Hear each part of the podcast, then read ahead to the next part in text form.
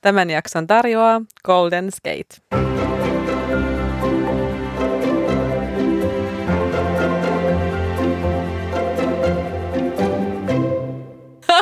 Moi Anna. Moi Markka. Mitä kuuluu? Ihan kiitos, hyvää. Me siis aloitettiin nyt alusta nauhoittaa tätä jaksoa. Me oltiin jauhettu tätä joku puoli tuntia tossa ja hyvin meni ja sitten huomattiin, että ei saakeli, että toiselle ei ole mikki päällä ja ei muuta kuin homma roskia alusta. Mutta kerta se on ensimmäinenkin. Niin. siis yllättävän hyvin. Me ollaan kuitenkin aika monta jaksoa päästy kerralla nauhoittaa purkkiin. Tai Niinpä. ollaan aikaisemminkin jotain pätkiä käyty nauhoittaa uudestaan, mutta tämmöistä mukaan ei ole kyllä vielä kertaakaan käynyt. Että. Ei, mekin teemme virheitä, vaikka ei uskoisi. mutta joo, ehkä tämä sopii tähän meidän teemaan, tämä tämmöinen uusiutuminen. Eli me uusiuduttiin tässä. Tässä ei syntynyt hirveästi päästöjä, kun me toi diletoitiin, tai kyllähän sähköä kulu, mutta me aiotaan puhua tänään vastuullisuudesta varusteissa. Mä joskus puhuin siitä, että kun mä oman työni kautta paljon näitä asioita mietin niin kuin vaateteollisuudessa, me puhuin, että mä haluaisin tätä käsitellä, että, että miten vastuullista tämä luistelumaailma on. Vastuullisuuteenhan kuuluu monta eri näkökulmaa, eli se voi olla vastuullinen terveydessä tai sitten se voi olla vastuullisuutta niin kuin ympäristönäkökulmana. Ja niin, sitten myöskin eettistä toimintaa, ja myöskin, käyttäytymistä. Niin, just, että vastuullista toimintaa, mikä on ehkä ennemmin ollut tässä lajin parissa nyt esillä. Niin jotenkin kun me ruvettiin tätä kartottaa, että mistä me puhutaan, miksi me puhutaan, niin mä kiinnostuin tästä ihan äärettömän paljon. Tämä on ollut tosi mielenkiintoista taustatutkia ja miettiä sitä omaa pohdintaa, koska mä koen, että tässä kaikessa maailman tilanteessa, mitä meillä on tässä viime vuosina, mitä me ollaan käyty läpi ilmastonmuutoksen näkökulmasta, niin se useasti meitä ahdistaa, mutta mutta mun ahdistusta helpottaa se, että mä ymmärrän. Niin tää on lisännyt vähän mun ymmärrystä ja vähän ehkä sellaista, että mä en ole edelleenkään täydellinen eikä kukaan ole, mutta että et mitä asioita voi pohtia ja mikä ajaa ehkä meitä tekemään oikeita päätöksiä kun me tiedetään siitä vähän enemmän. Sillä kulmalla me ollaan nyt tutkittu aiheita äh, luistinten valinnassa, ihan vaatevalinnoissa, terveysnäkökulmasta, siis ihan kaikkea, mitä tähän liittyy. Joo, siis vastuullisuus näkyy joka paikassa elämässä, jokaisella elämän osa-alueella aika, aika hyvin. Kuitenkin jokaisen yrityksen ja muiden, muidenkin toimijoiden on viimeistään nyt herättävä siihen vastuullisuuteen ja, ja oltava läpinäkyviä sen suhteen. Ja ihan näin sitten taas viestinnän ammattilaisella, ammattilaisena tavallaan rohkaisen jokaista toimijaa kertomaan niistä omista vastuullisista teoista jo siinä vaiheessa, kun, kun ne ei ehkä ole ihan valmiita. Eihän niin kuin vastuullisuustavoitteet voi olla olemassa, ja että se ikinä tuu valmiiksi niin kuin vastuullisuudessa, että okei, nyt me ollaan niin vastuullinen toimija, että me ei voida enää mitään parantaa meidän toiminnassa, tai, tai meillä ei voi olla enää mitään tavoitteita, mitä me saavutetaan, että me ollaan kaikki nyt saavutettu. Semmoista, ei vaan, semmoista pistettä ei vaan voi saavuttaa. Mutta siis meidän lajia tätä ei ole, tämä vastuullisuus ei ole oikeastaan mun mielestä saavuttanut, nyt kun tätä rupesi oikein miettimään. Että se on jännä, mitä jotenkin omassa arjessa se näkyy tosi monella osa-alueella ja mäkin olen ollut monen monta vuotta kasvissyöjä ensimmäiseksi oikeastaan eläinten oikeudellisista asioista mutta, tai syistä, mutta toisekseen ilmastosyistä, mikä on korostunut ehkä viime vuosina tosi paljon. Mutta sitten niin kuin mä oon itsekin huomannut sen, että en mä oikeastaan hirveästi, hirveästi niin kuin luistelussa sitä on miettinyt. Mä en ole miettinyt yhtään. Niin. Siis mä en ole ikinä edes kyseenalaistunut yhtäkään asiaa niin lu- luistelussa tai taitelussa tai urheilussa ylipäätään. Ei. Mä en ole niin kuin, mä kaikilla muilla mun elämän osa-alueilla mä pohdin sitä jopa vähän tänä päivänä, mutta niin kuin tässä nothing. Niin. Ja kyllä sen huomaa, että kun me ruvettiin tätä, tätä vähän tonkimaan tätä aihetta, kyllä vastuullisuudesta puhutaan luistelun parissa tällä hetkellä lähinnä vaan sen semmoisen eettisen ja jokaista kunnioittavan käyttäytymisen näkökulmasta, mikä sekin totta kai on tosi tärkeä, mutta huomaa, että se on nyt sitten taas noussut näiden kohujen myötä tapetille ja, ja on huomattu, että näihin pitää kiinnittää huomiota, mutta olisiko niinku seuraavaksi aikaa ja resursseja ehkä sitten miettiä myöskin ilmaston näkökulmasta. Ehkä tahot meidän lajin parissa sitä jo tekeekin, mutta ainakaan sitä ei ihan hirveästi huudella missään. Ja niin kuin sanottu, niin teette sitten mitä tahansa sen asian eteen. Kertokaa niistä asioista, minkälaisia asioita te olette ottanut huomioon tai aiotte ottaa huomioon, mitä ollaan tunnistettu, minkälaisia tarpeita on tunnistettu ja mit, miten me voitaisiin niin. yhdessä luistelu yhteisönä kantaa kortemme kekoon ilmaston ja, ja tämän niin kuin ympäristön kantokuvun, kantokyvyn puolesta. Hyvä pointti siinä, että monilla, monet yritykset ja monet toimijat tekee jo oikein, mutta, mutta eivät osaa vaan viestiä siitä. Että sehän on usein myös se ongelma. Ja jotenkin tuntuu brutaalilta jopa, tiedätkö, nostaa taas tämmöinen aihe, kun taiteluistelu on tökitty pitkällä tikulla tai siis pienelläkin tikulla niin kuin aika paljon tässä viime aikoina ja tuntuu, että aina vaan nostaa uusia ja uusia aiheita, että kuinka tämäkin on ja tämäkin on niin kuin kestämätöntä. Mutta jollain tasolla ymmärrys lisää toimintaa, jolloin tämä on nimenomaan semmoinen aihe, että mun mielestä mitään ei olla vielä niin kuin menetetty sinänsä, että me, meillä on vielä mahdollisuuksia toimia ja mahdollisuuksia muuttua ja tämä maailma voi vielä muuttua, niin mun mielestä on senkin takia ajankohtainen aihe, että pienelläkin, pienelläkin valinnoilla on merkitystä. Ja mitä mekin nyt pienellä, pienellä researchilla saatiin esiin, niin, niin sen ei tarvi olla suurta eikä sen tarvi olla mitenkään äh, mullistavia muutoksia, vaan se, just se semmoinen pieni ajatuksen muutos siinä, että ymmärretään, mistä puhutaan, kun tehdään vastuullista valintaa. Just se muodostelmassakin viime kaudella oli useampia tämmöisiä ilmastonmuutokseen liittyviä teemoja joukkueilla ja et sillä tavalla se näkyy ja ehkä joillain joukkueilla valinnat on siinä mielessä muuttuneet, että suositaan luonnon kosmetiikkaa ja tämmöisiä, mm. tämmöisiä niin pieniä juttuja, mutta tohon, tohon se oikeastaan siinä vaiheessa jäi. Ja nyt sitten kun rupesi rupes tätä niin kuin miettimään vähän, vähän pidemmin, pidemmälle, niin jotenkin varsinkin tästä niin varusteiden ja jotenkin luistin bisneksen näkökulmasta aikamoinen tajunnan räjäyttävä jotenkin semmoinen herätys kyllä, oli tämä. Kyllä.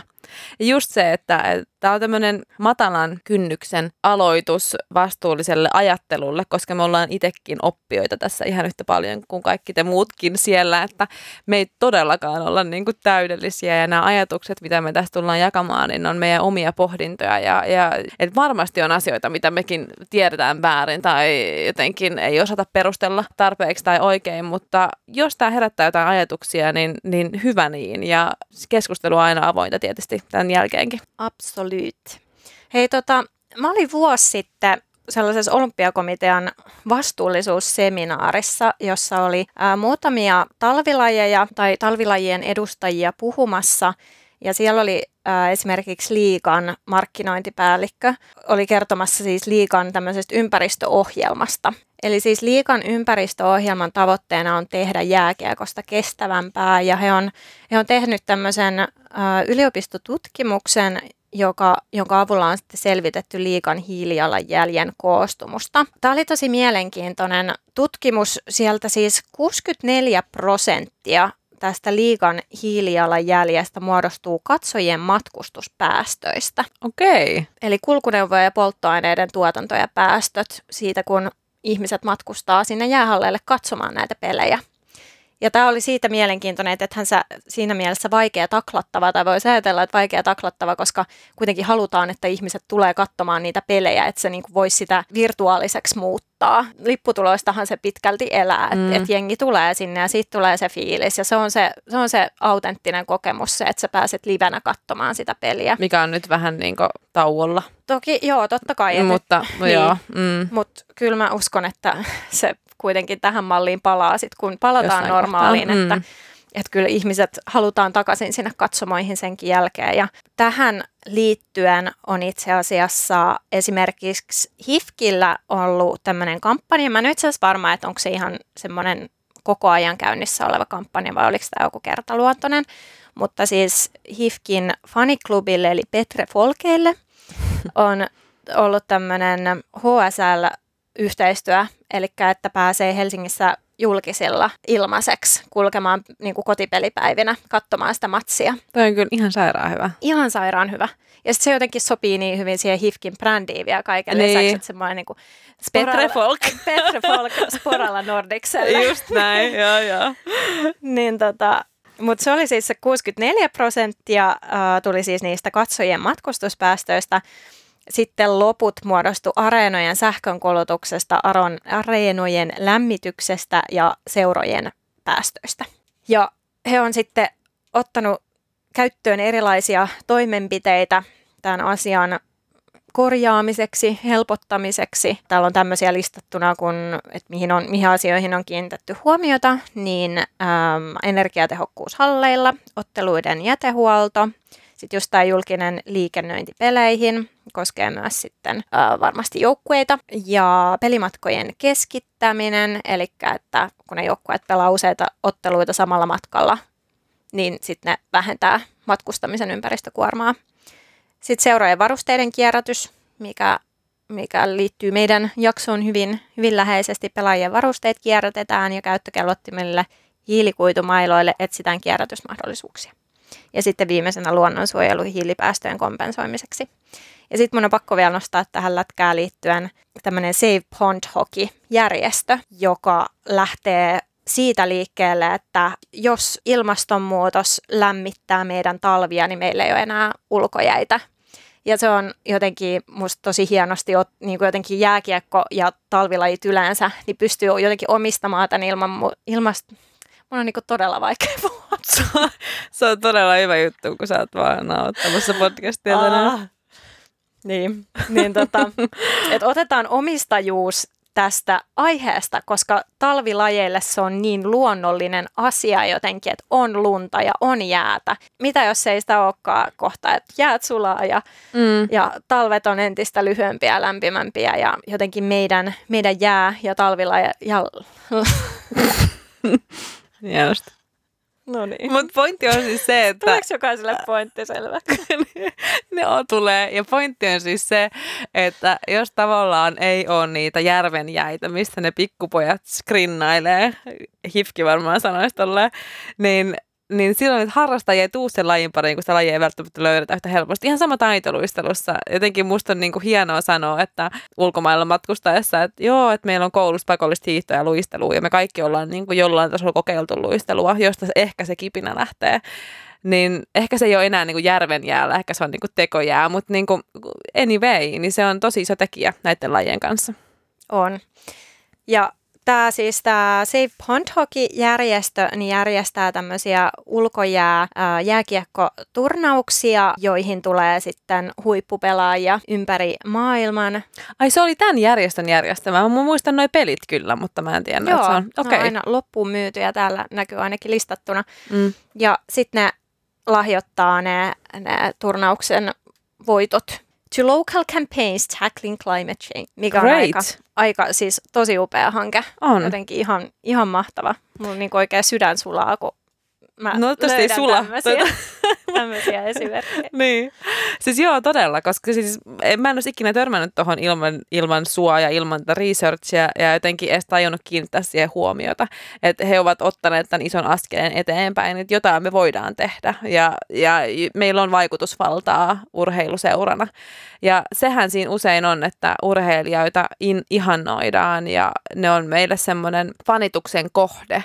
Senkin takia mun mielestä urheilijat ja urheilu ylipäätään on niin kuin helppo brändätä ympäristöystävälliseksi, koska se on jotenkin samaistuttavampi, se on samaistuttavampi kuin yritys. Mm. Ja sitten taas toisaalta mun mielestä toi on sinänsä nouseva trendi, koska Englannissa tai Briteissä on paljon jalkapalloseuraa, joissa on keskitytty siihen, että koko toiminta on kestävällä pohjalla niin sanotusti, että siellä tarjotaan vaikka vaan kasvisruokaa väliajalla tai pelipaita, pelipaiteen materiaalit on mietitty ja niiden kierrätettävyys ja sähkö on tietynlaista ja bioeteastiat on oikeissa paikoissa ja kaikki tuommoiset asiat on ajateltu siitä, että ihmisen on helppo toimia siellä kestävästi. Kyllä. Täällä on tosi mielenkiintoisia esimerkkejä täällä liikan ympäristöohjelman sivuilla näistä, että miten, miten eri liikan seurat on on ottanut tämän asiakseen ja minkälaisia tekoja siellä on käy, otettu käyttöön. KK kohti maailman ensimmäistä muovitonta jääkiekkoottelutapahtumaa ja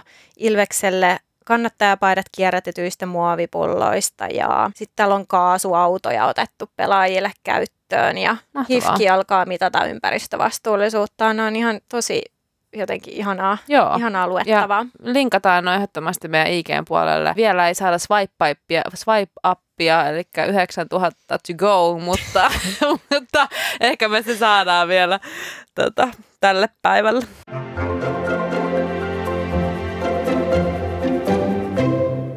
Mitä Sä, Jonna, mihin sä kiinnittäisit ensimmäisenä huomiota, kun sä meet valitsemaan luistinta? Tämähän on mulle siis tosi ajankohtainen asia, mikä myöskin oli tosi hauska hauska yhteensattuma ja ehkä silläkin jotenkin vielä niin kuin poiki semmoista ylimääräistä intoa ottaa näistä asioista selvää. Ja se sun kysymys, että mistä, mistä mä lähtisin liikkeelle, niin kuin sä kysyit. Mm, sä no sitä mä kysyin, joo. Varmasti tottumuksesta siitä, että mikä merkki mulla on. Nyt tällä hetkellä mulla on riideliluistimet ollut viimeiset 11 vuotta ja ne on toiminut oikein kivasti. Niin kyllä mä Niin kauan, että me ollaan kaksi viimeistä jäätä kerätty sun ruuveja. Kyllä. Jään pinnalta.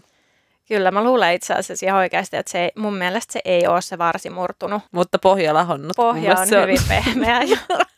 se on ihan hyvä perusta. Siitä mä lähtisin liikkeelle ihan siis näin to be honest, että ne on ollut hyvät luistimet, haluaa riidelit jatkossakin. Se oli niin kuin se ensimmäinen ehkä ajatus. Sitten kun lähdetään jotenkin lähin tätä asiaa miettimään tarkemmin, ajattelemaan sitä, että, että no millä perusteella oon ylipäänsä päätynyt riideliin silloin 11 vuotta sitten, niin ihan puhtaasti kaikki rokettasissa riidelit tai HTK ylipäänsä. Jotenkin se oli semmoinen, että sen mä haluan, se on semmoinen statusjuttu mm, kuitenkin. Mm. Sitten mä sanoin äitille, että, että nyt mennään ostaa mulle riidelit ja sitten me mentiin ja en mä edes muista kokeiliko mä mitään muita luistimia siellä, että kyllä se aika lailla oli jo niin kuin päätetty. Tälle jälkikäteen kun ajattelee, niin, niin jotenkin vähän hassua, että itse on ajatellut silleen, mitä mä niin kuin edelleenkin jotenkin ajattelen, että vaikka tälle yrittää olla järkevä aikuinen tehdä järkeviä vastuullisia valintoja, ajatella, että eihän niin kuin mitenkään merkin perusteella pitäisi valita suoranaisesti, vaan, vaan oikeasti olla avoin kaikille merkeille ja lähteä, lähteä kokeilemaan niitä, että mikä oikeasti on mun jalalle sopiva. Meillä on kaikilla niin erilainen jalka,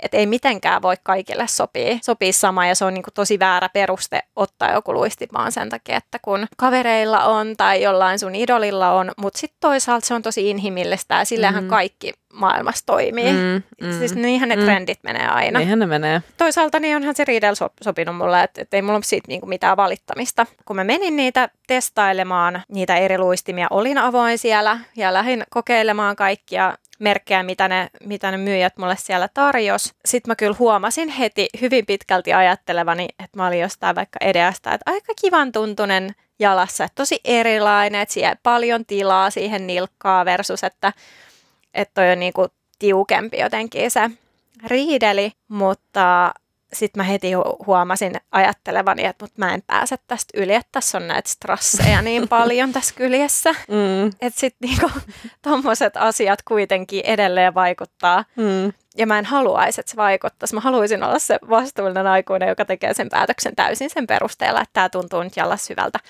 Mutta taas yksi, yksi asia, mitä mä vielä mietin, niin on se, että olisi kiva, jos niitä eri luistimia pääsisi testaamaan jäälle. Se on niin eri. Eri, eri kenkiä, eri teriä. Mä huomasin heti siinä, että se idea tuntui ihan erilaiselta, mitä Riidel on tuntunut niin kuin tälleen uutena mm. ainakin. Sitä ei niin kuin edes saanut niin tiukalle. Tästä muuten päästään kohta yhteen hyvään, hyvään mielenkiintoisen asiaan. Mutta tota, se tuntui tosi erilaiselta siinä, mutta sitten jotenkin oli vaan sellainen fiilis, että mä haluaisin päästä testaamaan tätä jäällä. Mm. Se nyt on mahdollista sama terien kanssa. Mm. Olisi kiva testata, että ne on niin erilaisia, että miltä ne tuntuu ennen kuin sä teet sen ostopäätöksen, mm. koska sä maksat siitä vaikka tonnin tai vähän alle mm. tai vähän yli. Mm. Sitten se on niin kuin siinä se, se ostopäätös, että, että näin, näin kai se menee. Niin, siis mä siis ihan täysin uskon siihen, että tosi paljonhan luistin merkit sponsoroi joukkueita ja luistelijoita. Ne edustaa, tietyt luistelijat edustaa tiettyjä merkkejä ja, ja huippuluistelijoilla yksi luistelupuolella saattaa mennä viisi pari vuodessa, niin onhan se semmoinen iso säästökin, jos se sponsorointi tulee niin kuin luistimerkin kautta. Ja varmasti ne on jalalle ihan sopivia, mutta siis mä väitän kyllä, että... Et voiko olla? Miten voi olla sama luistin jokaiselle niin 20 niin, joukkueen niin, jäsenelle? Niin, Hyvä. Niin, että ollaan tässä kyllä vahvasti ainakin Suomen kamaralla niin tosi merkkiuskollisia. Eivät tietenkään kaikki, mutta suurin osa. Ja mennään paljon sillä, että miltä se luisti näyttää ja mitä muilla on.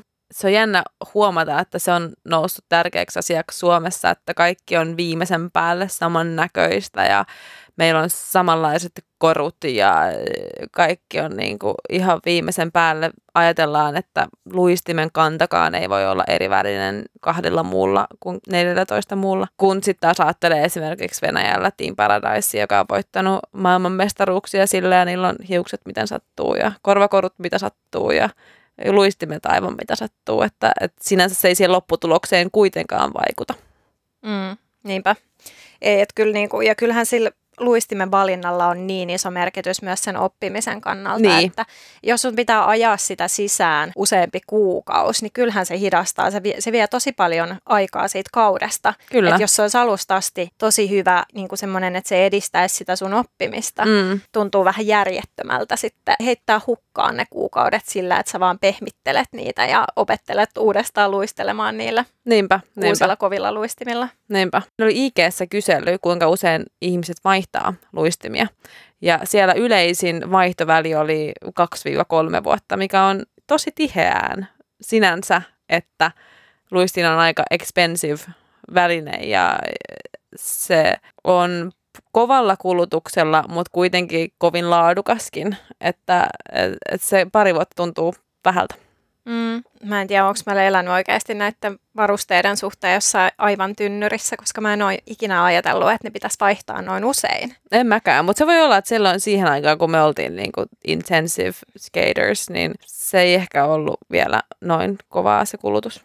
Tai sitten me ei vaan olla puhuttu siitä, koska Niin, kyllä sekin siellä meilläkin vastasi Instagramissa niin semmoisia luistelijoita, jotka on meidän, meidän kanssa niin kuin yhtä aikaa luistellut. Mm. Ja kyllä hekin siellä sanoi, että vaikka SM Sennu tai SM Junnu tasolla on vaihtanut parin vuoden välein. Niin, niin. Mutta sitten toisaalta se, että no onhan noikin luistimet, mitkä mulla on nyt ollut 11 vuotta, niin siitä kolme vuotta SM-tasolla. Että jos mä olisin jatkanut vielä SM-tasolla, Sit se niin olisi- mm. en mä tiedä mitä sitten olisi. Et, Niin, et kun ne olisi ollut niin paljon kovemmalla käytöllä, toki sen jälkeen on ollut sitten enää sen kerran viikossa. Mm. Ja kyllä siellä sitten tuli niitä vastauksia, jotka, jotka komppasi tätä, tätä ajatusmallia, mm. että, Mm. mm. että monella sitten tällaisella eläkeläisluistelijalla niin on tota, kestänyt niin kuin kymmenen vuotta Mm. mm. just sillä, tai valmennuksessa esimerkiksi, että, että vaikka valmennuksessakin sä olisit muutaman kerran viikossa, mutta kun sä vaan seisot pääasiassa niiden päällä, niin, niin se ei ole niin ne kulu samalla merkityksellistä. tavalla. Mm.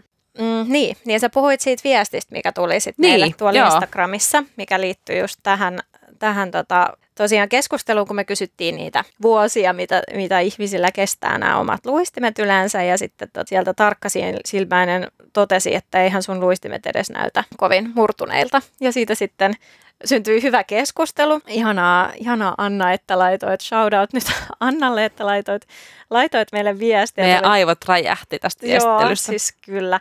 Anna on siis luistellut Unikeissa ja Nexisissä myöskin käynyt kurvailemassa ja sieltä sitten oli tosi mielenkiintoista insightia. Mä luen täältä ihan suoraan nyt. Olen saanut luvan, luvan näitä viestejä jakaa. Tämä oli niin mielenkiintoinen keskustelu. Kanadassa luistinten vaihtomeininki oli muokan puolella aivan erilaista kuin Suomessa. Siellä vaihdettiin kenkää harvoin ja terää usein. Terää myös terotettiin oman kokemukseni mukaan huomattavasti useammin kuin Suomessa. Ja tämä oli siis Nexis-joukkueessa, SM-sennuissa. Niin, toihan on äh, jotenkin hauska, koska täällähän se pyritään, että se on toisinpäin. Niin, Että, että kenkää vaihdetaan useammin kuin terää. Niin kyllä. Ja tota, siellä siis parhaimmat taisi jopa vetää yhdeksättä kautta samoilla kengillä myöskin. Oho. Ja sitten terotuksen ohjeellisuus oli 25 tuntia jäätä ja sen jälkeen terotus, eli about kahden viikon välein terotettiin myöskin terät. Oho. Se on aika paljon, tai jotenkin kuulostaa tosi tiheältä, että Suomessahan ei, ei kyllä todellakaan näin usein teroteta. Enää ne tiedä. Mutta tota, se, että mullehan toi sopisi ihan äärimmäisen hyvin, niin kuin mä rakastan luistella tosi terävillä Mm. mm. luistimilla. Ja mä, mä luulin, että mä suht, terä, tai suht ö, usein terotinkin, Mm. mm. mutta ei siis ei todellakaan mitään tuommoista ehkä. Mm. En mä edes osaa sanoa kerran kuussa. Ja toikin varmasti niinku riippuu just tyypistä, että sen oman terotusjutun, että mi- millä terällä sä, sä koet olevas parhaimmillaan, niin se on tosi henkilökohtaista. Mm, kyllä. Sitten oli myös hauska tarina Annalta, että siellä Nexisissä myöskin terät oli täysin erilaisia, mitä Suomessa oltiin totuttu käyttämään, että, että siellä tota, Annakin meni suomalaisittain Wilsonin Coronation Danceilla, joilla siis kaikki luisteli silloin. Mm. Varmasti monella on edelleen nämä terät, Minä kuten allekirjoittaneella. kyllä. kyllä molemmilla meillä. Ja tota, siellä olikin sitten ensimmäiseksi mennyt terät vaihtoon, koska valmentajat oli, oli sitten vähän järkyttyneet tästä terävalinnasta, koska heidän mukaansa minorit sai luistella näillä, Mm. näillä terillä. Ja, tota, ja siellä siis luisteli kaikki MK-terillä yleensä näillä MK-dance-terillä. Et siellä oli tämmöinen, tai olisi voinut olla tämmöinen kulttuuri, että, että millä Tessa ja Scott luistelee, niin lienee kyllin hyviä sitten myöskin Nexisin luistelijoille. ja Anna oli sitten näyttänyt, näyttänyt epäuskoisille valmentajille Roksujen nettisivuilta, että kattokaa nyt, että oikeasti Suomessa kaikki näitä käyttää. Ja sitten ne oli ollut ihan, ihan että vau, että silti ne voittaa meidät, että onpa, onpa taitavia luistelijoita, että vaikka markettiterillä luistelee, niin silti pystyy niin. heidät voittamaan. Siis mun tuli niin paha mieli tuosta markettitera-termistä, mitä ne kutsu Coronation Dance. Ja mä olin silleen, että mä haluan mun tehdä saman tien vaihtoa. Niin, sama. Mä siis itse asiassa kokeilin sitten näitä MK Danceria. Sain Annalta ystävällisesti testiin hänen luistimet. Totta.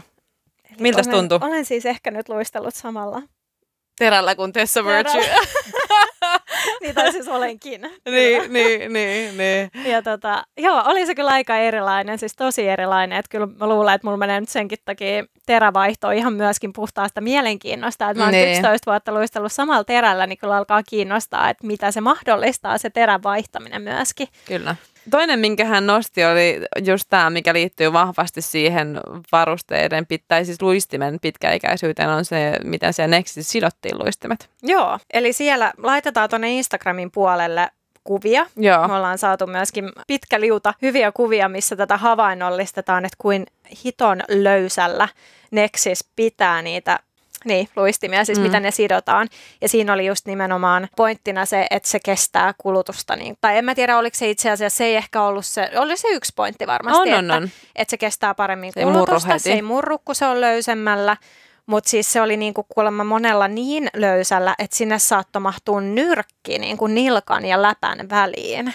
Että siellä monet laittoi vaikka ää, niinku kaksi ensimmäistä hakasta solmittiin ja sen jälkeen sitten kiinni ja, ja kaksi ylintä jätettiin auki kokonaan, että se, pääsi, että se on niinku tosi löysä. Mm. Ja tässä sitten oli, mun täytyy ihan siis luntata täältä, koska mä en vieläkään osaa näitä Einsteinin lakeja.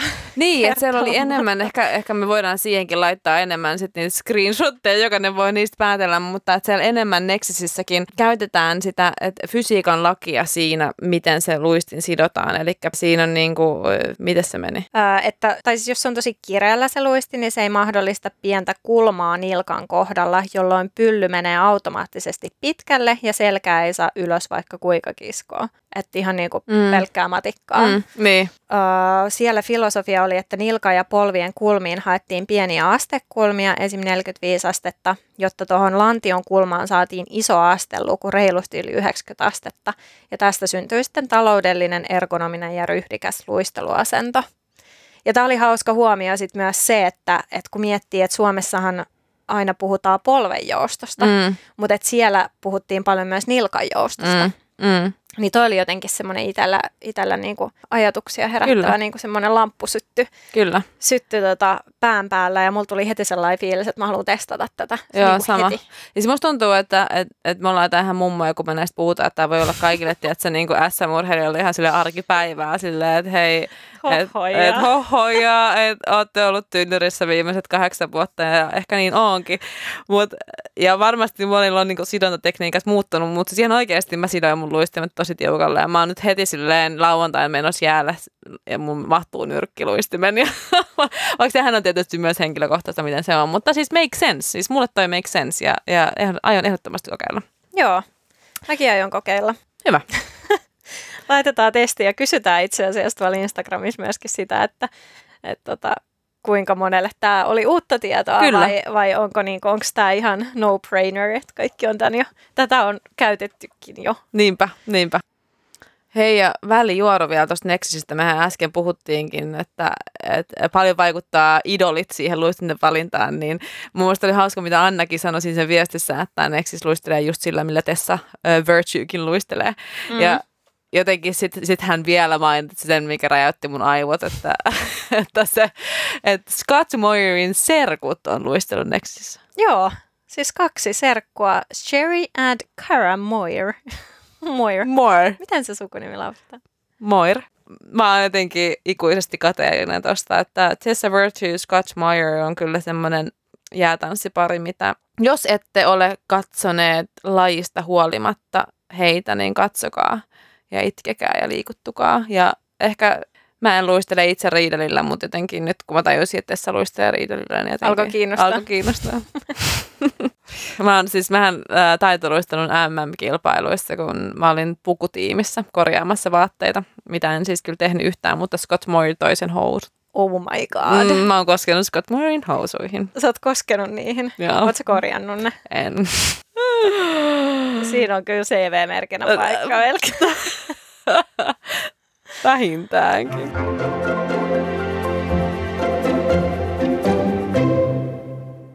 Mutta mitä tähän vastuullisuuteen tulee, niin mä aloin sitten ottaa selvää, että minkälaisia asioita nämä luistin valmistajat kertoo omilla nettisivuillaan. Googlettelin eri luistin valmistajien sivuja ja siellä huomasin, että tosi vähän löytyy mitään. Kellään ei ollut ensinnäkään mitään vastuullisuusosiota siellä.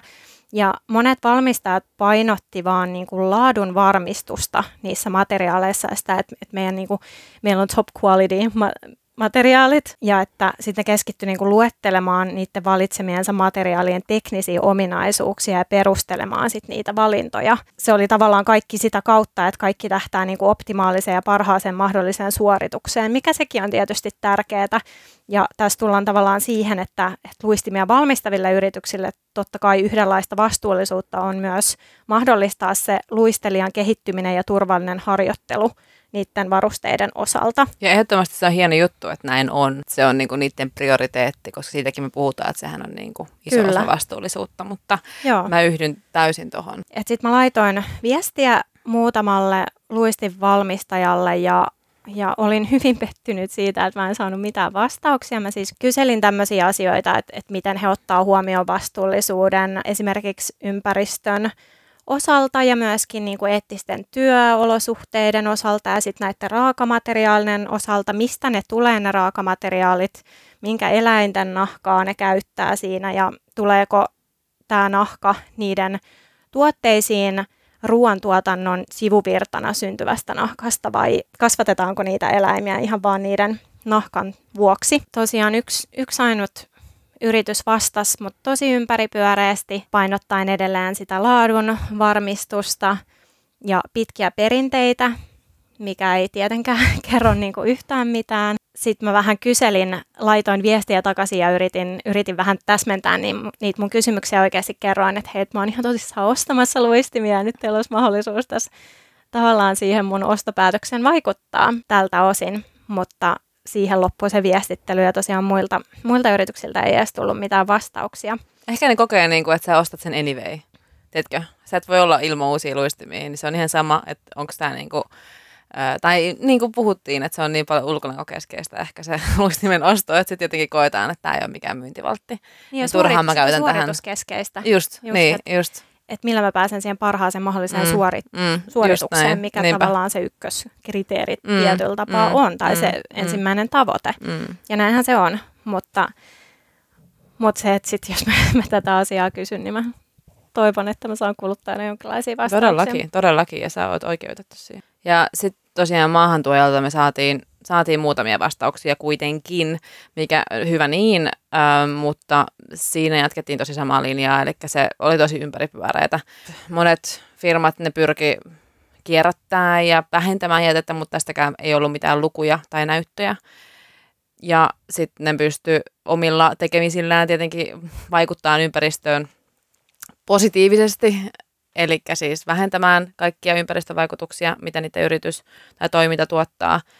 Ja sitten ne pyrkii jatkuvasti tarkastelemaan niiden tuotteita ja pakkauksia uusien materiaalien ja tekniikoiden varalta. Monet sitten taas sanoivat, että kun kysyttiin, tai kun siinä oli selvityksenä, että mistä esimerkiksi se nahka tulee, niin, niin saattoi olla jollain luistimerkillä ilmaisu, että se tulee USAsta ja Taivanista ja Italiasta ja esimerkiksi toi Taivan on, on, vaikka se yritys sanoisi, ne tarkastelee sitä tosi, tai käy siellä ja, ja on tosi intensiivisesti yhteydessä siihen tehtaaseen, niin se ei kerro mulle mitään, ellei, ellei heillä on näyttää sertifikaatteja, että se työolot siellä on ok ja, ja se kaikki muukin toiminta on, on niin sanotusti päivänvaloa kestävää. Tietenkin EUn siellä olevat merkit, niin niillä ne joutuu noudattaa EUn standardeja, mitkä on sinänsä jo tiukat ja kertoo meille jotain, mutta tästäkin on näyttöä, että esimerkiksi Italiassa on työoloissa tosi paljon ongelmia. Ja tuosta siis tätä kautta me saatiin sitten tietoa, että mä, mä yritin googlettaa just sitä tietoa, että, että mistä nahkasta, minkä eläimen nahkasta noi tehdään. Ja, ja mä löysin semmoisen tiedon, että monet luistimet tehdään kengurunahkasta. Herra jestas.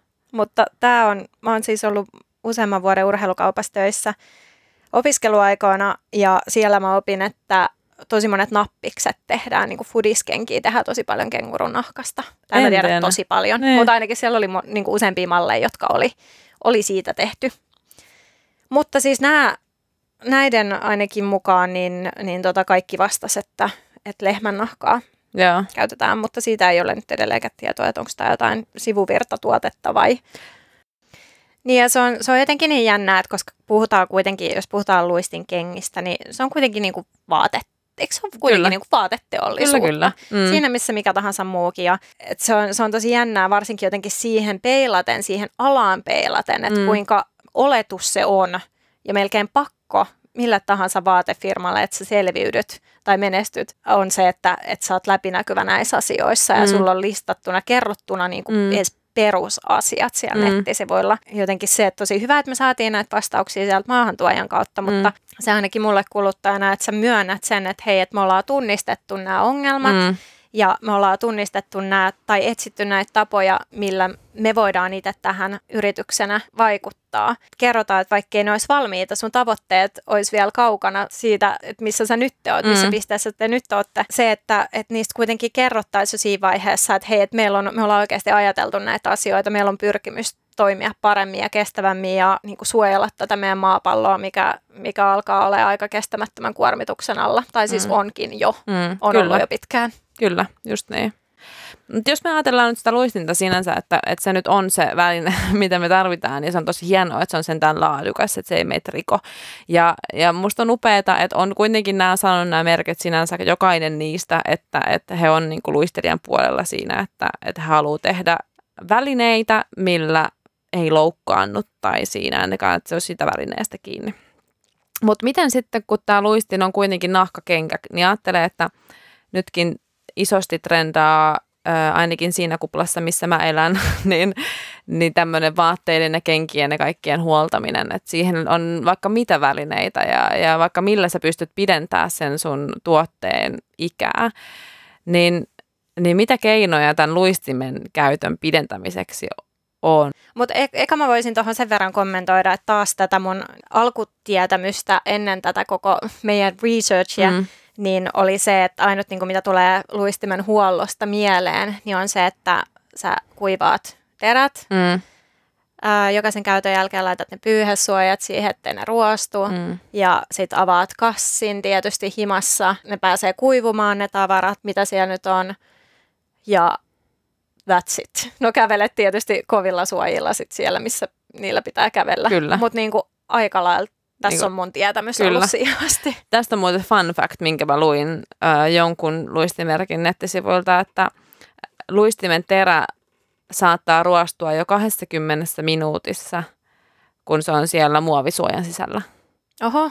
Ja sitten kun sä ajattelet, että sä ootat vaikka pisteitä ja pisteet ei tuu tai mitä tahansa, niin kyllä se saattaa helposti mennä yli 20 minuuttia. On, on. Siis joo, just toi mulla tuli kans mieleen, että, että siinä vaiheessahan se voi helpostikin olla niin, niin kauan. Niin, Mä en ole koskaan ajatellut, että, että tosiaan se on aika semmoinen mm. herkkäkin kohta. No joo.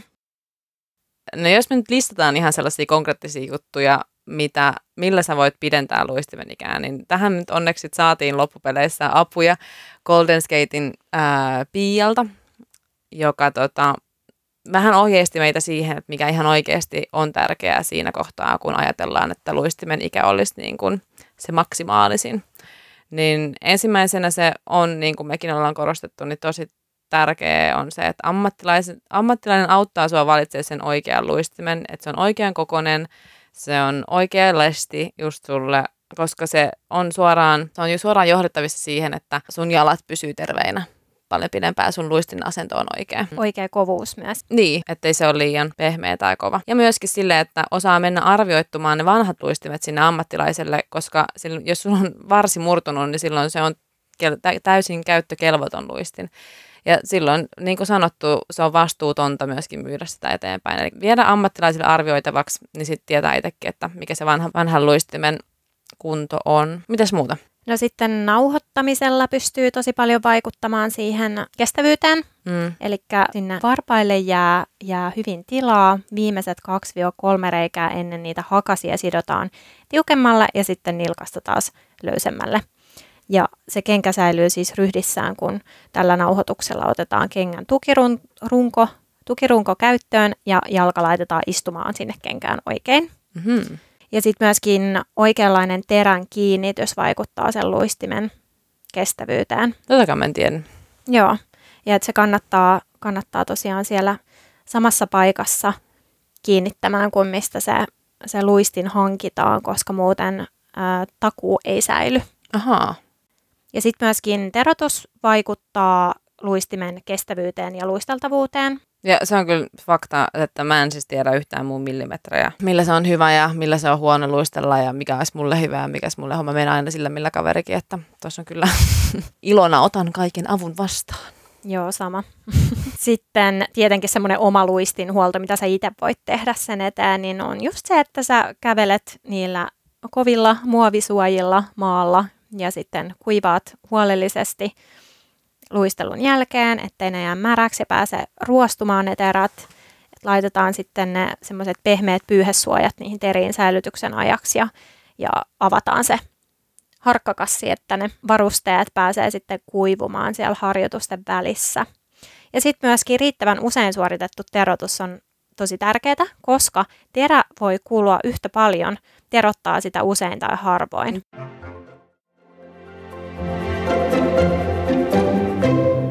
kun me nyt tässä jaksossa puhutaan varusteista, niin me ollaan saatu tähän tosiaan yhteistyökumppaniksi Golden Skate.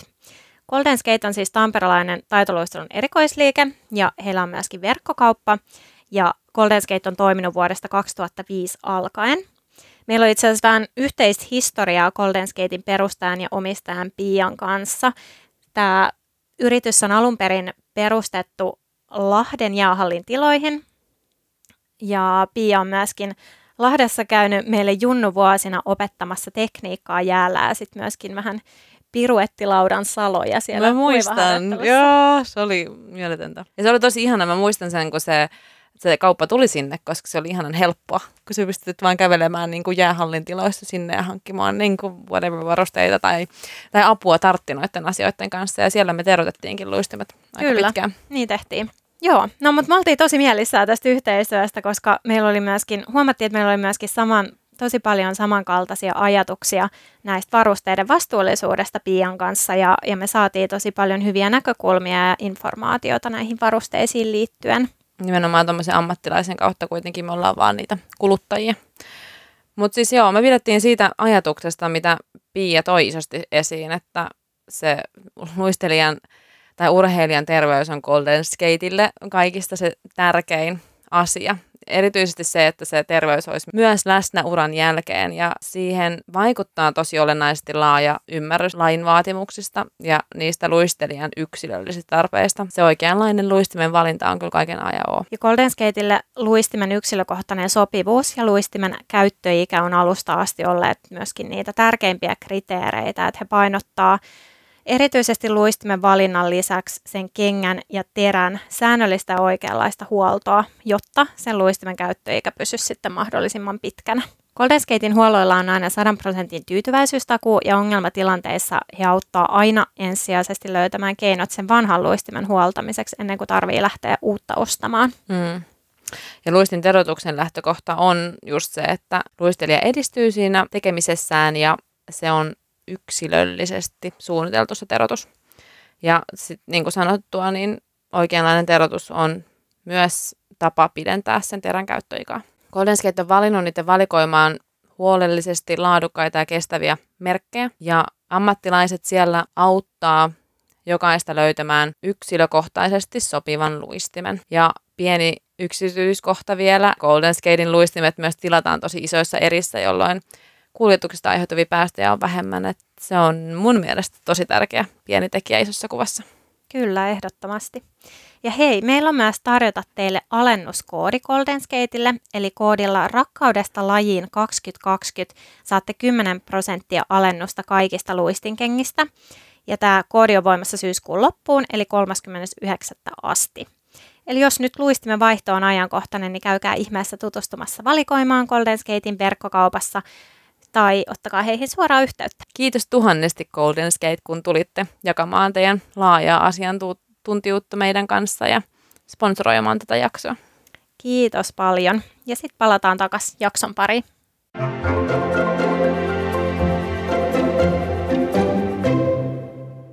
Tämä on nyt sitten vastuullisuus vaatteissa, joka ehkä silleen liippaa meitä kaikkia enemmän kuin vastuullisuus luistimissa kuitenkin, koska vaatteet me käytetään niin joka päiväisessä arjessa. Jotenkin mä ehkä haluaisin aloittaa tämän kaiken sillä, niin kuin mä sanoin, että mä en halua lisätä kenenkään ahdistusta tai yrittää silleen paasta tästä, mistä kaikki paasaa, vaan just mä haluan korostaa sitä, että ymmärrys lisää toimintaa. Niin kuin mä oon sanonut Tieto kertaa. lisää tuskaa myös. Tieto lisää tuskaa, mutta ei tässä tapauksessa. Niin mä en aio nyt lisätä tähän tätä millennial burnout-materiaalia, vaan kertoa faktoja vaateteollisuudesta vähän edes.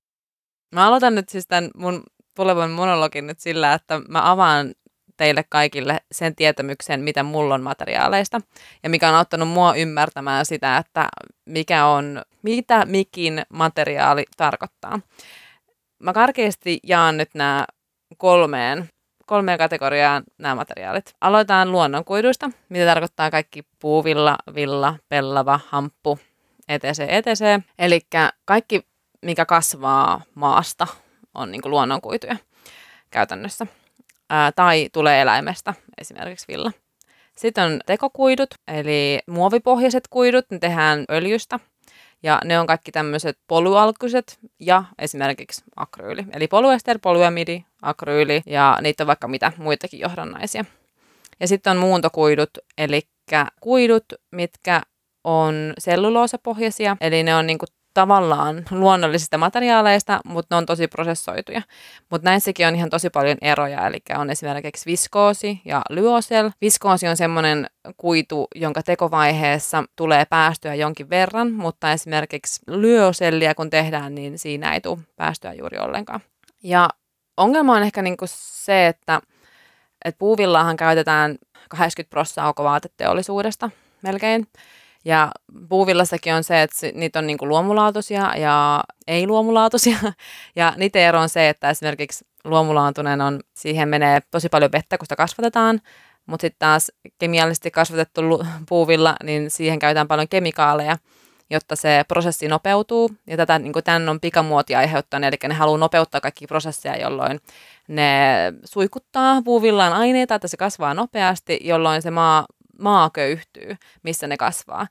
Niin sen takia puuvillakaan ei ole, vaikka se on luonnonkuitunut, se ei ole välttämättä kaikista paras materiaali niin kuin niissä määrin, mitä sitä nyt käytetään. Se, miten niin kuin tavallaan vaatteiden omistajuudesta voidaan tehdä kestävää tai vastuullista, on se, että me saataisiin ne vaatteiden kestoa kasvatettua, eli se yhden tuotteen tuote kestäisi meillä pidempään ja että me saataisiin se kierrätettyä. Me voidaan tehdä käytetystä kuidusta uutta samaa kuitua. Eli me voin tehdä puuvillapaidasta uuden puuvillalangan, josta me voidaan tehdä puuvillakangasta ja puuvillapaita. Jos tähän paitaan sekoitetaan kahta kuitua, niin silloin sen kierrättäminen on tosi vaikeaa.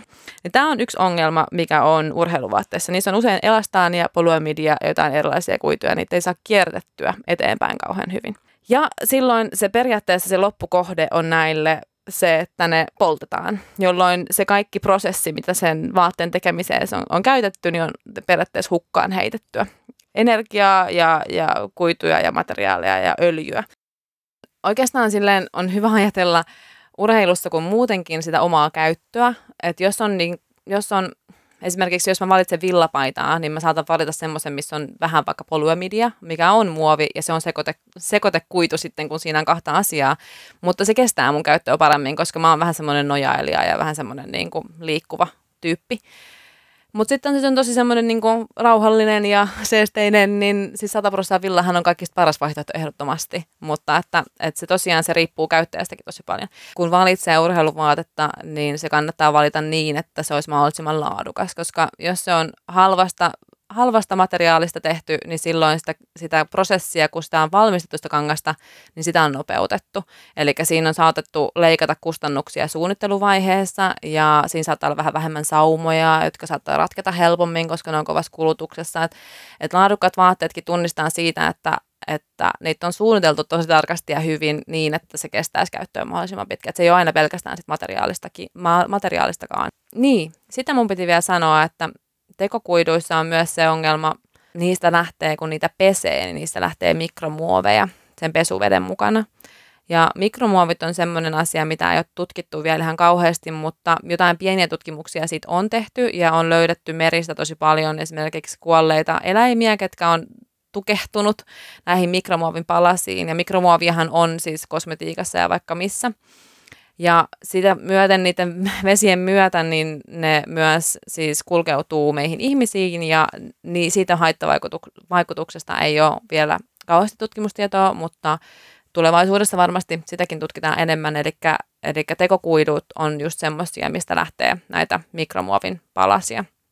Niin kaiken tämän seassa niin kuin sanottua, niin urheiluvaatteet on ihan mega hankala aihe, kun tuntuu, että ne ei mitään muuta kuin kuormita ympäristöä. Mutta kun sä et voi oikein valitakaan mitään muuta, koska et sä urheilijassa halua käyttää taas niin kuin pelkkää villaa, vaikka tietenkin hiihtäessä se on kerrostuna ihan loistava. Mutta, mutta siis niin kuin, et, et näissä on, nämä on tosi monimutkaisia. Niin sen takia mun mielestä tärkeää niin kuin miettiä sitä valintaa niin kuin seurasta tai joukkueesta ja muussa, että se olisi niin kuin järkevä kaiken puolin.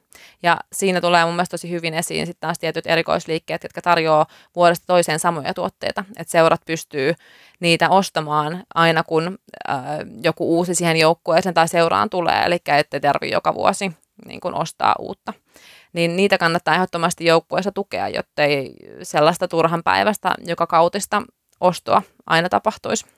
No mistä materiaalista urheiluvaatteet sitten kannattaisi oikeastaan tehdä, että se olisi mahdollisimman kestävää ja vastuullista? No, Tämä periaatteessa... kysymys. Niin, no just niin, joo, silleen, aa, yes, kiitos tästä.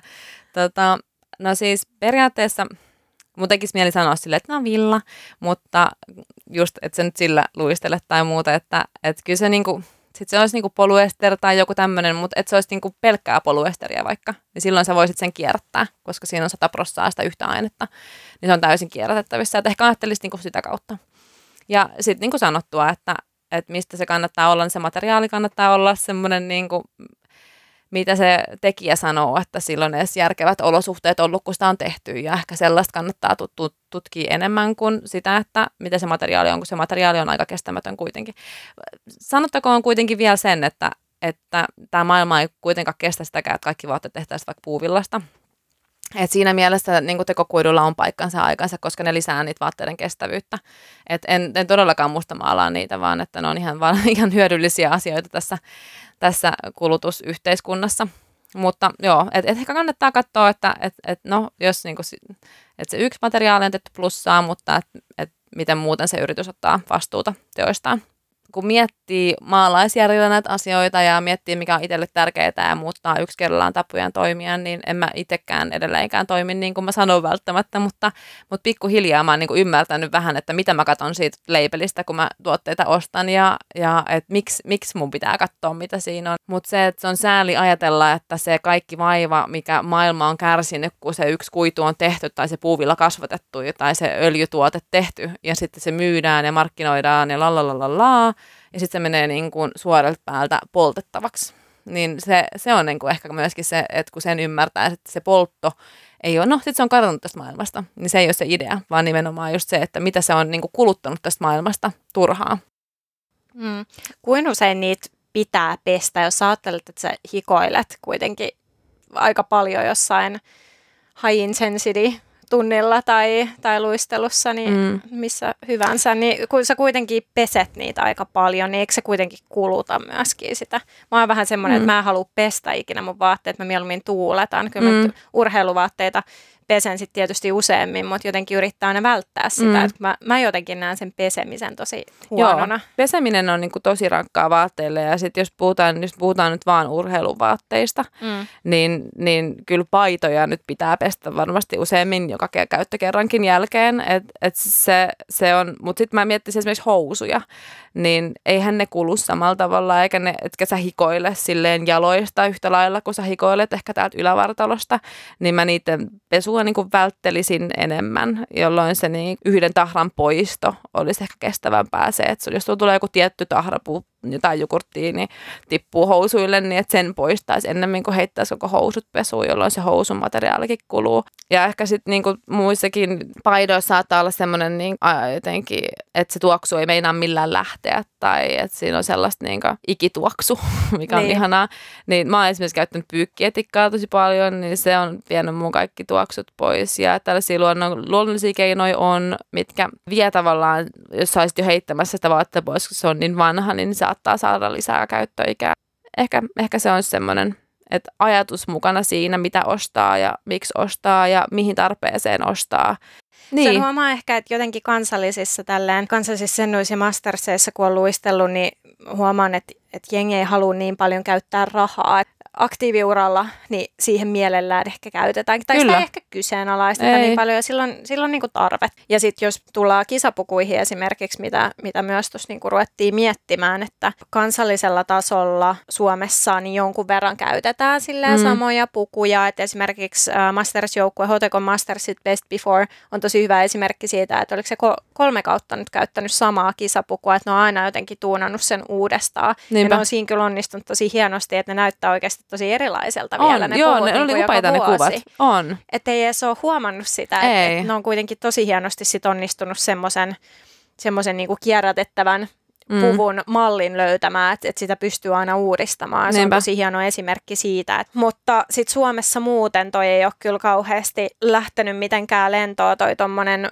kierrät pukujen kierrätys, että Ei. ulkomailla sitä jonkun verran tehdään. Mä katsoin mm. just esim. Heidenien sivuilla, niin siellä on ihan joku tämmöinen nettisivu sille, niin. että sieltä pystyy, en mä tiedä, vuokraamaan vai ostamaan vai mitä, mitä mm. tekemään. Mutta, ja sitten Facebookissa on yksi, yksi tota, ainakin semmoinen Facebook-ryhmä, missä myydään muodostelmaluistelupukuja ja mm. sieltä voi ostaa sitten mm ja onhan Suomessakin on tämä taitoluistelukirppis, missä, missä myydään, mikä on just tosi hienoa. Ja mä haluaisin vaan ehkä niin kuin nähdä enemmänkin sitä, että, että se tehtäisiin niin kuin helpommaksi niin kuin kuluttajille tai siis luistelijoille, harrastajille ostaa niitä käytettyjä. Varsinkin niin kuin tässä joukkueurheilussa. Että totta kai niin kuin puhutkin tähän lykrasta ja sekin on ollut meille monelle se, että ei haluta käyttää vanhaa, koska se jo haisee pahalle. Mutta niin kuin, mm. kyllähän, kyllähän niitäkin pystytään kemiallisesti, kemiallisesti lol, mutta siis niin kuin pesemään tai jotenkin hoitamaan, että sen pystyisi käyttämään seuraavanakin vuonna vuonna, koska se, että jotenkin tehdään niin kuin neljän käyttökerran takia jotain uutta, niin tuntuu niin kuin tässä ajassa vaan niin kuin jotenkin ihan järjettömältä. Niin, niin ja sitten se, että itselläkin on ties kuinka iso vino pino kaikkia eri pukuja tuolla, mm. tuolla tuota säilössä, että ne on ihania muistoja. Mm. Ja sitten jotenkin mä vaan näen sen, että Suomessa, kun, tai just kun miettii tuota kierrätystä, että no jos nyt lähettäisiin siihen, että okei, että Marikolt nyt laittaisi jonkun ikonisen puvun myyntiin, niin, niin, niin jotenkin niin, se tuntuu tosi joo. hassulta, annan, että, sit, että kuka annan. sitä niin ns. kehtaisi niin, käyttää. Niin, niin. Tai jotenkin, ja sitten kun niihin liittyy niin, niin paljon, paljon tunteita, tunteita mm, mm. että toi on toi, ton joukkueen mm. se ohjelma ja se, ne mm. voitti silloin MM. Ja... Ehkä noin jotenkin maajoukkoista ne niin tyylin kehystetäänkin. Ehkä se on se muistojen tie ja virta. Jotenkin, että sitä ei edes heitä roskiin. Jotenkin mä keskittyisin enemmän sellaiseen bulkkipuvustukseen. Että sellaisia perusmustia lykrapukuja on aika paljon tässä maailmassa. Totakin me ollaan sitten omassa joukkueessa mietitty mm. osittain, että voisiko käyttää viime kauden pukua tai edelliskauden pukua, että vähän tuunaa sitä. Mm. Niin sitten meillekin meidän joukkueessakin iso osa jotenkin sitä fiilistä mm. on se luukki, niin. se kisaluukki ja se, että me ollaan tyylikkäitä ja meillä on niinku kiva olo siinä puvussa. Kyllä. Jos se on silleen, että no ollaan vähän väkisin väännetty jostain toissa kauden puvusta niin. nyt tähän näin, niin sit, sit, kyllä, se, kyllä se kärsii mm. se fiilis mm. siinä tosi paljon. Mm. On, on.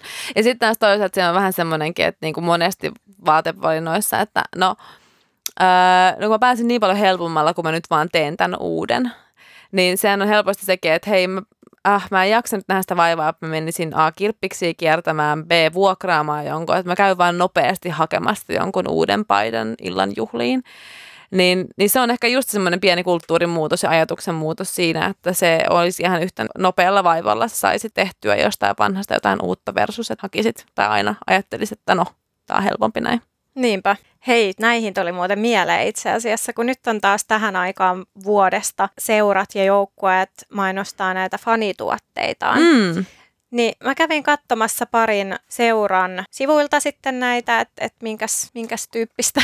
minkäs tyyppistä huivia laitetaan. minkäs tyyppistä kletjuu siellä on tarjolla. Ja se, se oli vasta vähän hassua, ettei niin kuin näkynyt. Siellä lukee silleen vaikka, että huppari valkoisena, vihreänä ja keltaisena, koot XSS ja M ja L ja XL ja hinta 45 euroa ja kuinka monta laitetaan. Ja. mä olin silleen, että hei, kyllä haluan tästä vähän enemmän tietää. Niin, et niin, mitä, niin. mitä matskua tämä on, mistä mm, tämä on niinku hommattu. Mm, Just varsinkin noit, siis kaikki huppareita ja mm, kollareita mm, on tullut tosi paljon mm, fanituotteita mm, myyntiin. Mm. Eihän lukenut mitään. Niin, niin, et, mm. Eikä siis jossain ei lukenut edes hintoja. Niin, niin. Halutaan vaan, että et, et on niinku, kuuluu niin. tähän ryhmään. Joo. Ja mulla on tämä huppari. Joo, siis sit mä just ajattelin sitä, että no ei varmaan sit ole niin väliä, että kun ei sulla, tai taas, niin. taas tullaan tähän. tähän. Ettei me olla kys, niin kuin ajateltu Ei ole ajateltu, eikä sulla vaihtoehtoja. Mm. Että jos sä haluat kannattaa mm. sun lempparijoukkuetta mm. ja ne myy tällaisia, mm. niin mm. eihän se nyt paljon sit mm. kysellä, että sit mm. se on se. Mm. Tai sit sä voit niin. jotenkin niinku teettää itse. Jep, jep. Ja sit siis ne seurahuivithan on niinku akryyli 100 prosenttia. Sehän on niinku materiaaleista siis niinku sille täysin öljypohjainen muovia ja sitten se vielä nukkaantuu ja se tavallaan ei kestä aikaakaan. Mm. Että se niinku, polyamiidi ja tämmöiset kuidut saattaa jopa niinku, kestää vähän pidempään, mutta akryyli on vielä semmoinen, että se niinku, tavallaan se kuitu nukkaantuu tosi helposti. Mutta no joo. Mut kyllä mä oon kuullut, että siis noin seuravaatteet, niinku, kyllähän ne jossain huippujoukkoilla sinänsä kiertää, että puvut ja harkkapuvut ja muut, että se saa niitä pitää itse, että kyllä ne sitten niinku, jää aina seuraavalle, mikä on niinku, silleen tosi, tosi kivaa ja ja niin kuin mä sanoin, että on paljon firmoja, ketkä tekee vuosittain samoja tuotteita, ja saadaan ne niin kuin joukkueelle, mm. joukkueelle uudestaan. No just tosi pieni juttu, kun niitä rupeaa tajumaan. Että nyt kun mä oon niin kuin pikkuhiljaa ruvennut, mä oon nyt pari vuotta ollut tämän asian kanssa tekemisissä niin kuin oman työni kautta, niin mä oon nyt niin kuin ymmärtänyt vaan sen jotenkin, että, että se, että sä haluat myydä, myydä vastuullisen vaatteen, niin siihen vaikuttaa vaikuttaa se vaat, miten se vaate kuljetetaan, missä se kuljetetaan ja, ja siihen vaikuttaa, miten se tehtaan päästöt, siihen vaikuttaa, mit, mitä sen, se jätteelle tehdään. Miten se pakataan. Miten se pakataan ja, ja se, että paljon ne saa ne ihmiset palkkaa siellä tehtaalla, paljon ne saa ne ihmiset täällä Suomen päässä, ketkä markkinoi sitä, ketkä päivittää sitä Instaa, ketkä myy, ketkä suunnittelee sen tilan sisustuksen, ketkä äh, palvelee sua rakkaudella. Ja, et siihen, siihen vaikuttaa siihen yhden paidan hintaan niin moni muu asia kuin vaan se, että se on ommeltu ja siinä on kangasta. Mun on pakko kyllä vielä nostaa yksi juttu esiin näistä vastuullisesta varusteista ja erityisesti tätä vaatepuolelta, koska tämä oli musta ihan mielenkiintoista toi Eetti, eli eettisen kaupan puolesta ry. ry on semmoinen kansalaisjärjestö, joka ajaa oikeudenmukaista maailmankauppaa, kestäviä tuotantotapoja ja vastuullista kuluttamista. Eetti ryn tarkoituksena on tuoda kuluttajille tietoa yritysten vastuullisuudesta. Eetti on tehnyt nyt toista vuotta putkeen tämmöisen Rank a Brand. Käytän tällaista hollantilaista kriteeristöä arvioidessaan suomalaisia merkkejä. Tämä Rank Brand tarkoittaa sitä, että Eetti tutkii valitsemiaan brändejä niiden nettisivuilta ja muista julkisista lähteistä, mitä se yritys tarjoaa, esimerkiksi vuosittaisia vastuullisuus- ja vuosiraportteja. Tutkii sieltä, että miten se yritys ottaa huomioon esimerkiksi ilmaston, ympäristön ja ym- ihmisoikeudet ja miten paljon ja kuinka avoimesti siitä tehdystä vastuullisuustyöstä kerrotaan. No anyway, siis tämä Rank Brand arvioinnissa siis käytetään tällaista pisteytysjärjestelmää, eli jokaisesta kolmesta kategoriasta saa tietyn määrän pisteitä. Nämä maksimipisteet on 34. Sitten niiden pisteiden perusteella sut ränkätään A-sta e A on niin kuin tosi hyvä ja sitten E on kategoria nimissään pidä lompakko taskussa, eli ei kauhean vahvaa tekemistä. Eli siis kuluttaja pidä lompakko taskussa Just, tämän brändin tämän, osalta. Kyllä. Just. Tarkoittaa juurikin sitä.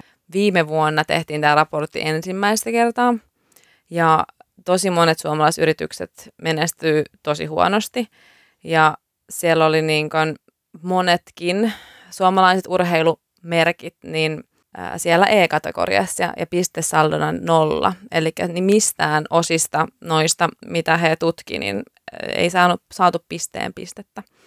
Ja sen mä sitten löysin, että vahvasti esimerkiksi Olympiakomitean ja taitoluisteluliitonkin pitkäaikainen yhteistyökumppani Luhta oli siellä kategoriassa E. Ja tämä kertoo musta vaan paljon siitä, että no, niillä voi olla niin kuin asioita, mitä on tehty oikein, mutta ne ei ole osannut viestiä. Mutta sitten sit raportista tuli ilmi, että Eetti oli ottanut heihin yhteyttä tähän luhtagruppiin ja että ne olisi saanut ää, parantaa niiden tulosta vielä, että jos ne ei ole vaan ehtinyt vaan viestiä näistä asioista, mitä ne tekee oikein, mutta mitään ei ole tapahtunut. Eikö se ollut niin, että ei ollut vastannut ollenkaan siihen yhteydenottoon, että se oli ainut yritys, joka ei vastannut siihen, että tosiaan näille annettiin mahdollisuus vähän vielä selitellä, mm, mm, että niitä tekosiaan, että minkä takia sieltä mm, nettisivuilta ei näitä toimia löydy listattuna. Ja tässä on siis, siis lähinnä niin tämän, tämän nostan siis sen takia, että koska olympiakomitea ja taitoluisteluliitto on ryhminä semmoisia, ketkä pystyy vaikuttaa valinnoillaan tähän. Ne on isoja vaikuttajia, ne tilaa paljon tuotteita tietyiltä asioilta. Se ei, ole, se ei ole pelkästään niin kuin upea juttu, että se on suomalainen brändi, jos meidän ihmisoikeudet siltä, siltä toimijalla on ihan päin jotain. Että jos ne sortaa työväkeään tehtailla tai niin ne saattaa olla ihan täysin epäeettisesti kulutettua tai tuotettua nahkaa. Ne saattaa olla, niin kuin, saattaa olla ympäristölle tosi saastuttava, ne ei, saa, ne ei mieti välttämättä niin kuin mitään ympäristön kannalta. Niin se on mun mielestä tosi vastuutonta. Saattaa myöskin käyttää aitoja turkiksia vaatteissaan. Niin, esimerkiksi. Kuten niin. tekee vielä niin. vuonna 2020. Et siinä, on, siinä on mun mielestä paljon pohdittavaa siinä, että mikä se meidän arvomaailma on tässä lajissa ja mitä me halutaan tukea sillä meidän arvomaailmalla. Mutta siis joo, siis tämä Rank a Brand, me linkataan tämäkin ig mutta nyt tulee itse asiassa tiistaina, tai tuli tiistaina 22. päivä uusi 2020-raportti, missä, missä Luhta on edelleen sarjassa E nollalla pisteellä. Ja tässä on kuitenkin vuosi ollut aikaa tehdä töitä. Et monet itse asiassa näistä, mitkä viime vuonna kategoriassa E, niin nousi moniin kategorioihin, niin kuin monet jopa b asti, niin kyllä sitä työtä on ennenkin tehty, mutta sitten ei osattu vaan ki- niin ilmoittaa tai siis viestiä asiakkaille tai kuluttajille niin tässäkin huomaa sen, että, että jotain ehkä mätää siellä on, koska, koska se, sitä ei uskalleta kertoa, kertoa tai sanoa ääneen. Kyllä, ja sitten jos ajattelee näitä luistin kenkäbrändejä, mitä me tuossa vähän jo pohdittiin aikaisemmin, niin jos he olisi ollut mukana tässä mm. tutkimuksessa, niin, niin aika pyöreätä nollaa olisi varmaan kyllä tullut kyllä. ihan jokaiselle väistämättä. Kyllä. Ja tämä Rank Brand on siitä hyvä, että tämä on tosiaan tämmöinen kansainvälinen asteikko. Eli tätä voi käyttää niin kuin periaatteessa mitä vaan tut- yrityksiä sä tutkit tai joku tämmöinen kansalaisjärjestö tutkii, niin sitä pystyy vertailemaan maasta toiseen. Niin toi olisi ihan mielenkiintoista tehdä tuommoinen rank a brand äh, skates, mm. että kuinka, kuinka monta pistettä sieltä tulisi milloin miltäkin, että sitä odotellessa.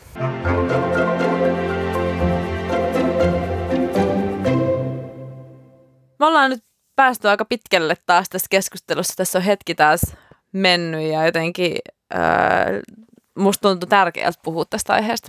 Joo, oli, oli tosi tärkeää puhua ja tämä on, tää on niin tärkeä aihe ja just tuntuu, että vastuullisuutta tulvii ovista ja ikkunoista niin kuin ihan siis aiheesta pitääkin tulvia, mutta just se, että, että urheilumaailmassa siitä kyllä voisi vielä puhua – puhua vielä paljon enemmän ja jotenkin tuntuu, että tämäkin asia tulee pikkusen aina takaperäisesti mm. sitten tänne maailmaan, mutta baby steps ja asia kerrallaan ja, ja niin kuin sanottu, niin jokainen voi kuitenkin yksilötasolla omilla valinnoillaan vaikuttaa. Heittäkää ideoita teidän joukkueille ja seuroille ja valmentajille ja joukkuekavereille ja miettikää, että miten te, miten te voisitte yhdessä ja yksilöinä mm. vaikuttaa tähän luonnon kiertokulkuun ja luonnon kestävyyden lisäämiseen. Tuntuu, että suomalaiset on oppinut kierrättää pulloja ja me kierrätään pulloja 90 prosenttia meidän käyttöpulloista ja me ollaan opittu kierrättää kartonkia ja pahvia, niin, niin tämä on seuraava steppi. Et se ei tarkoita sitä, että niin kauan kuin Kiina ei kierrätä, niin ei minunkaan kannata, vaan että se on, se on mun mielestä helpompi vaan niin, että jokaisella on se oma vastuu ja, ja ryhmillä on tosi iso vaikutus tästä ja mun mielestä tämä laji voi olla yksi, yksi niistä lajeista, ketkä ottaa vastuuta tekemisistä. Ehdottomasti. Ja just mun mielestä edelleen, mitä mä tuossa alussa sanoin, niin taitoluistelu voisi myöskin omia tämän teeman itselleen, koska mm. se käy niin järkeen. Meillä on jäälaji, että mitä tapahtuu, jos, jos jäät sulaa niin kuin refut kauniisti viime, viime kauden vapaa-ohjelmassaan mm. kuvasivat, niin nämä on tosi, tosi upeita kannanottoja myöskin joukkueelta tämmöiset asiat. Ja niitä, niin kuin peräänkuultettiin siinä kakkosbrändäysjaksossakin, niin, niin tota, tämmöisiä jotenkin itse toivoisi näkevän enemmän joukkueelta kannanottoja. Ilmast- eikä pelkästään ilmaston puolesta, mutta kaikenlaisen vastuullisuuden ja vastuullisuuden puolesta. Kyllä, tai niin, että ehkä se on osa ihmiskunnan kehitystä, että mitä me tehdään meidän oman terveyden ja ympäristön ja kaiken kustannuksella, Kyllä. Mitä, mitä valintoja me tehdään. Joo, se oli tosi tärkeä pointti, että muistetaan niillä omilla valinnoilla, varustevalinnoillakin voi vaikuttaa siihen, että millaisessa kunnossa sä lopetat sun uran, että, että sä olisit oikeasti terve vielä sen jälkeenkin. Ja oltaisiin avoimia niille eri merkeille ja ainakin just kokeiltaisiin avoimesti, että mikä tuntuu omaa jalkaa hyvältä ja mitä, minkä tyyppistä varustetta haluaa lähteä Niinpä. sitten itse käyttämään. Niin, että jotenkin sillä just tuossa luistin kenkävalinnassa, niin, niin, niin se, se, vaikka kaikesta tässä kierrätettävyydessä, niin se ei ole kauhean kierrätettävä asia. Että helposti myydään käytettynä jo murtuneita luistimia ja, ja ehkä asiakkaat ja kuluttajat, niin kuin mä itsekään, kun mä en tiedä siitä luistinten ostamista niin kuin yhtään mitään. Kun mä menen sinne kauppaan, niin jotenkin semmoinen valveutuneisuus ja se, että osataan vaatia ja, ja osataan, osataan ostaa oikeita asioita. Joo, että ei, ei kaikkea voi niin kuin loputtomiin myöskään kierrättää ja sekin on vastuullisuutta sitten, että että myönnetään, että hei, nämä on nyt murtunut ja näitä ei nyt voi kukaan ei. mun jälkeen enää käyttää ja sitten sit niitä ei laiteta sinne kierrätyskirppikselle, vaan, niin. vaan oikeasti, oikeasti tota pistetään ne sitten pois, kun niiden aika on. Että se on vastuullisuutta. On, se on, niin, mm. fakta on, että nämä on kuitenkin käyttötavaraa ja siitä ei pääse mihinkään. Niin, sen takia mun mielestä on tärkeää, tai siis mä itse henkkoht luotan kyllä ammattilaisiin niin kuin satanolla siinä, kun mä sinne luistin kauppaan kävelen, koska vaikka me ollaan molemmat tämän lajin parissa oltu jo harrastettu 20 vuotta, niin siis mä en tiedä luistimista yhtään mitään. Ja, ja se, että se valinta on täysin ulkonäkökeskeistä, niin se, että joku ammattilainen mulle kertoo, että, että kuinka kova tai pehmeä mun muun harrastamiselle se luistimen pitää olla ja, ja mitkä ne elementit on tärkeitä, kun ne katsoo ja skannaa, skannaa mun kokonaisuudet, että miten mä seison, miten mä, miten, miltä mun jalka näyttää, onko se lättä vai kaareva vai äh, nilkan paksuus ja kaikki tuommoiset, ne vaikuttaa, vaikuttaa isosti siihen luistimen valintaan, niin niihin mä, niihin mä henkot kyllä luotan ihan sataprossa. Kyllä, sama. Ja ihan semmoinen intensiteettikin, että mm. jotenkin, että kyllähän niin kuin, vaikka kaksi saman painosta ja saman kokosta ja vaikka vielä samalla jalkaprofiilillakin varustettua luistelijaa, niin voi olla tosi erilaisia luistelijoita ja sekin, kyllä. senkin kyllä ammattilainen osaa sitten varmasti katsoa. Että mm, niinpä. Yes, aletaankohan pistämään pillit pussiin. Let's ja... wrap it, wrap it, wrap it up. Kiitos Markka tästä keskustelusta. Ja Kiitos palataan Instagramin puolella. Musta tuntuu, että mä toivon, että tämä herättää paljon keskustelua ja mä haluaisin kuulla, mua kiinnostaa tosi paljon kuulla, että minkälaisia keinoja teillä on jo käytössä. Oliko tämä asia ihan tuttua vai tuliko mm. tässä mitään uutta? Oletteko te ensinnäkään ajatellut tämmöisiä asioita luistelun kannalta mm. vai kävikö teille samalla tavalla, että enpä muuten ole ajatellut? Kuullaan taas kahden viikon päästä. Tehdään näin. Kiitti, moi! Moikka!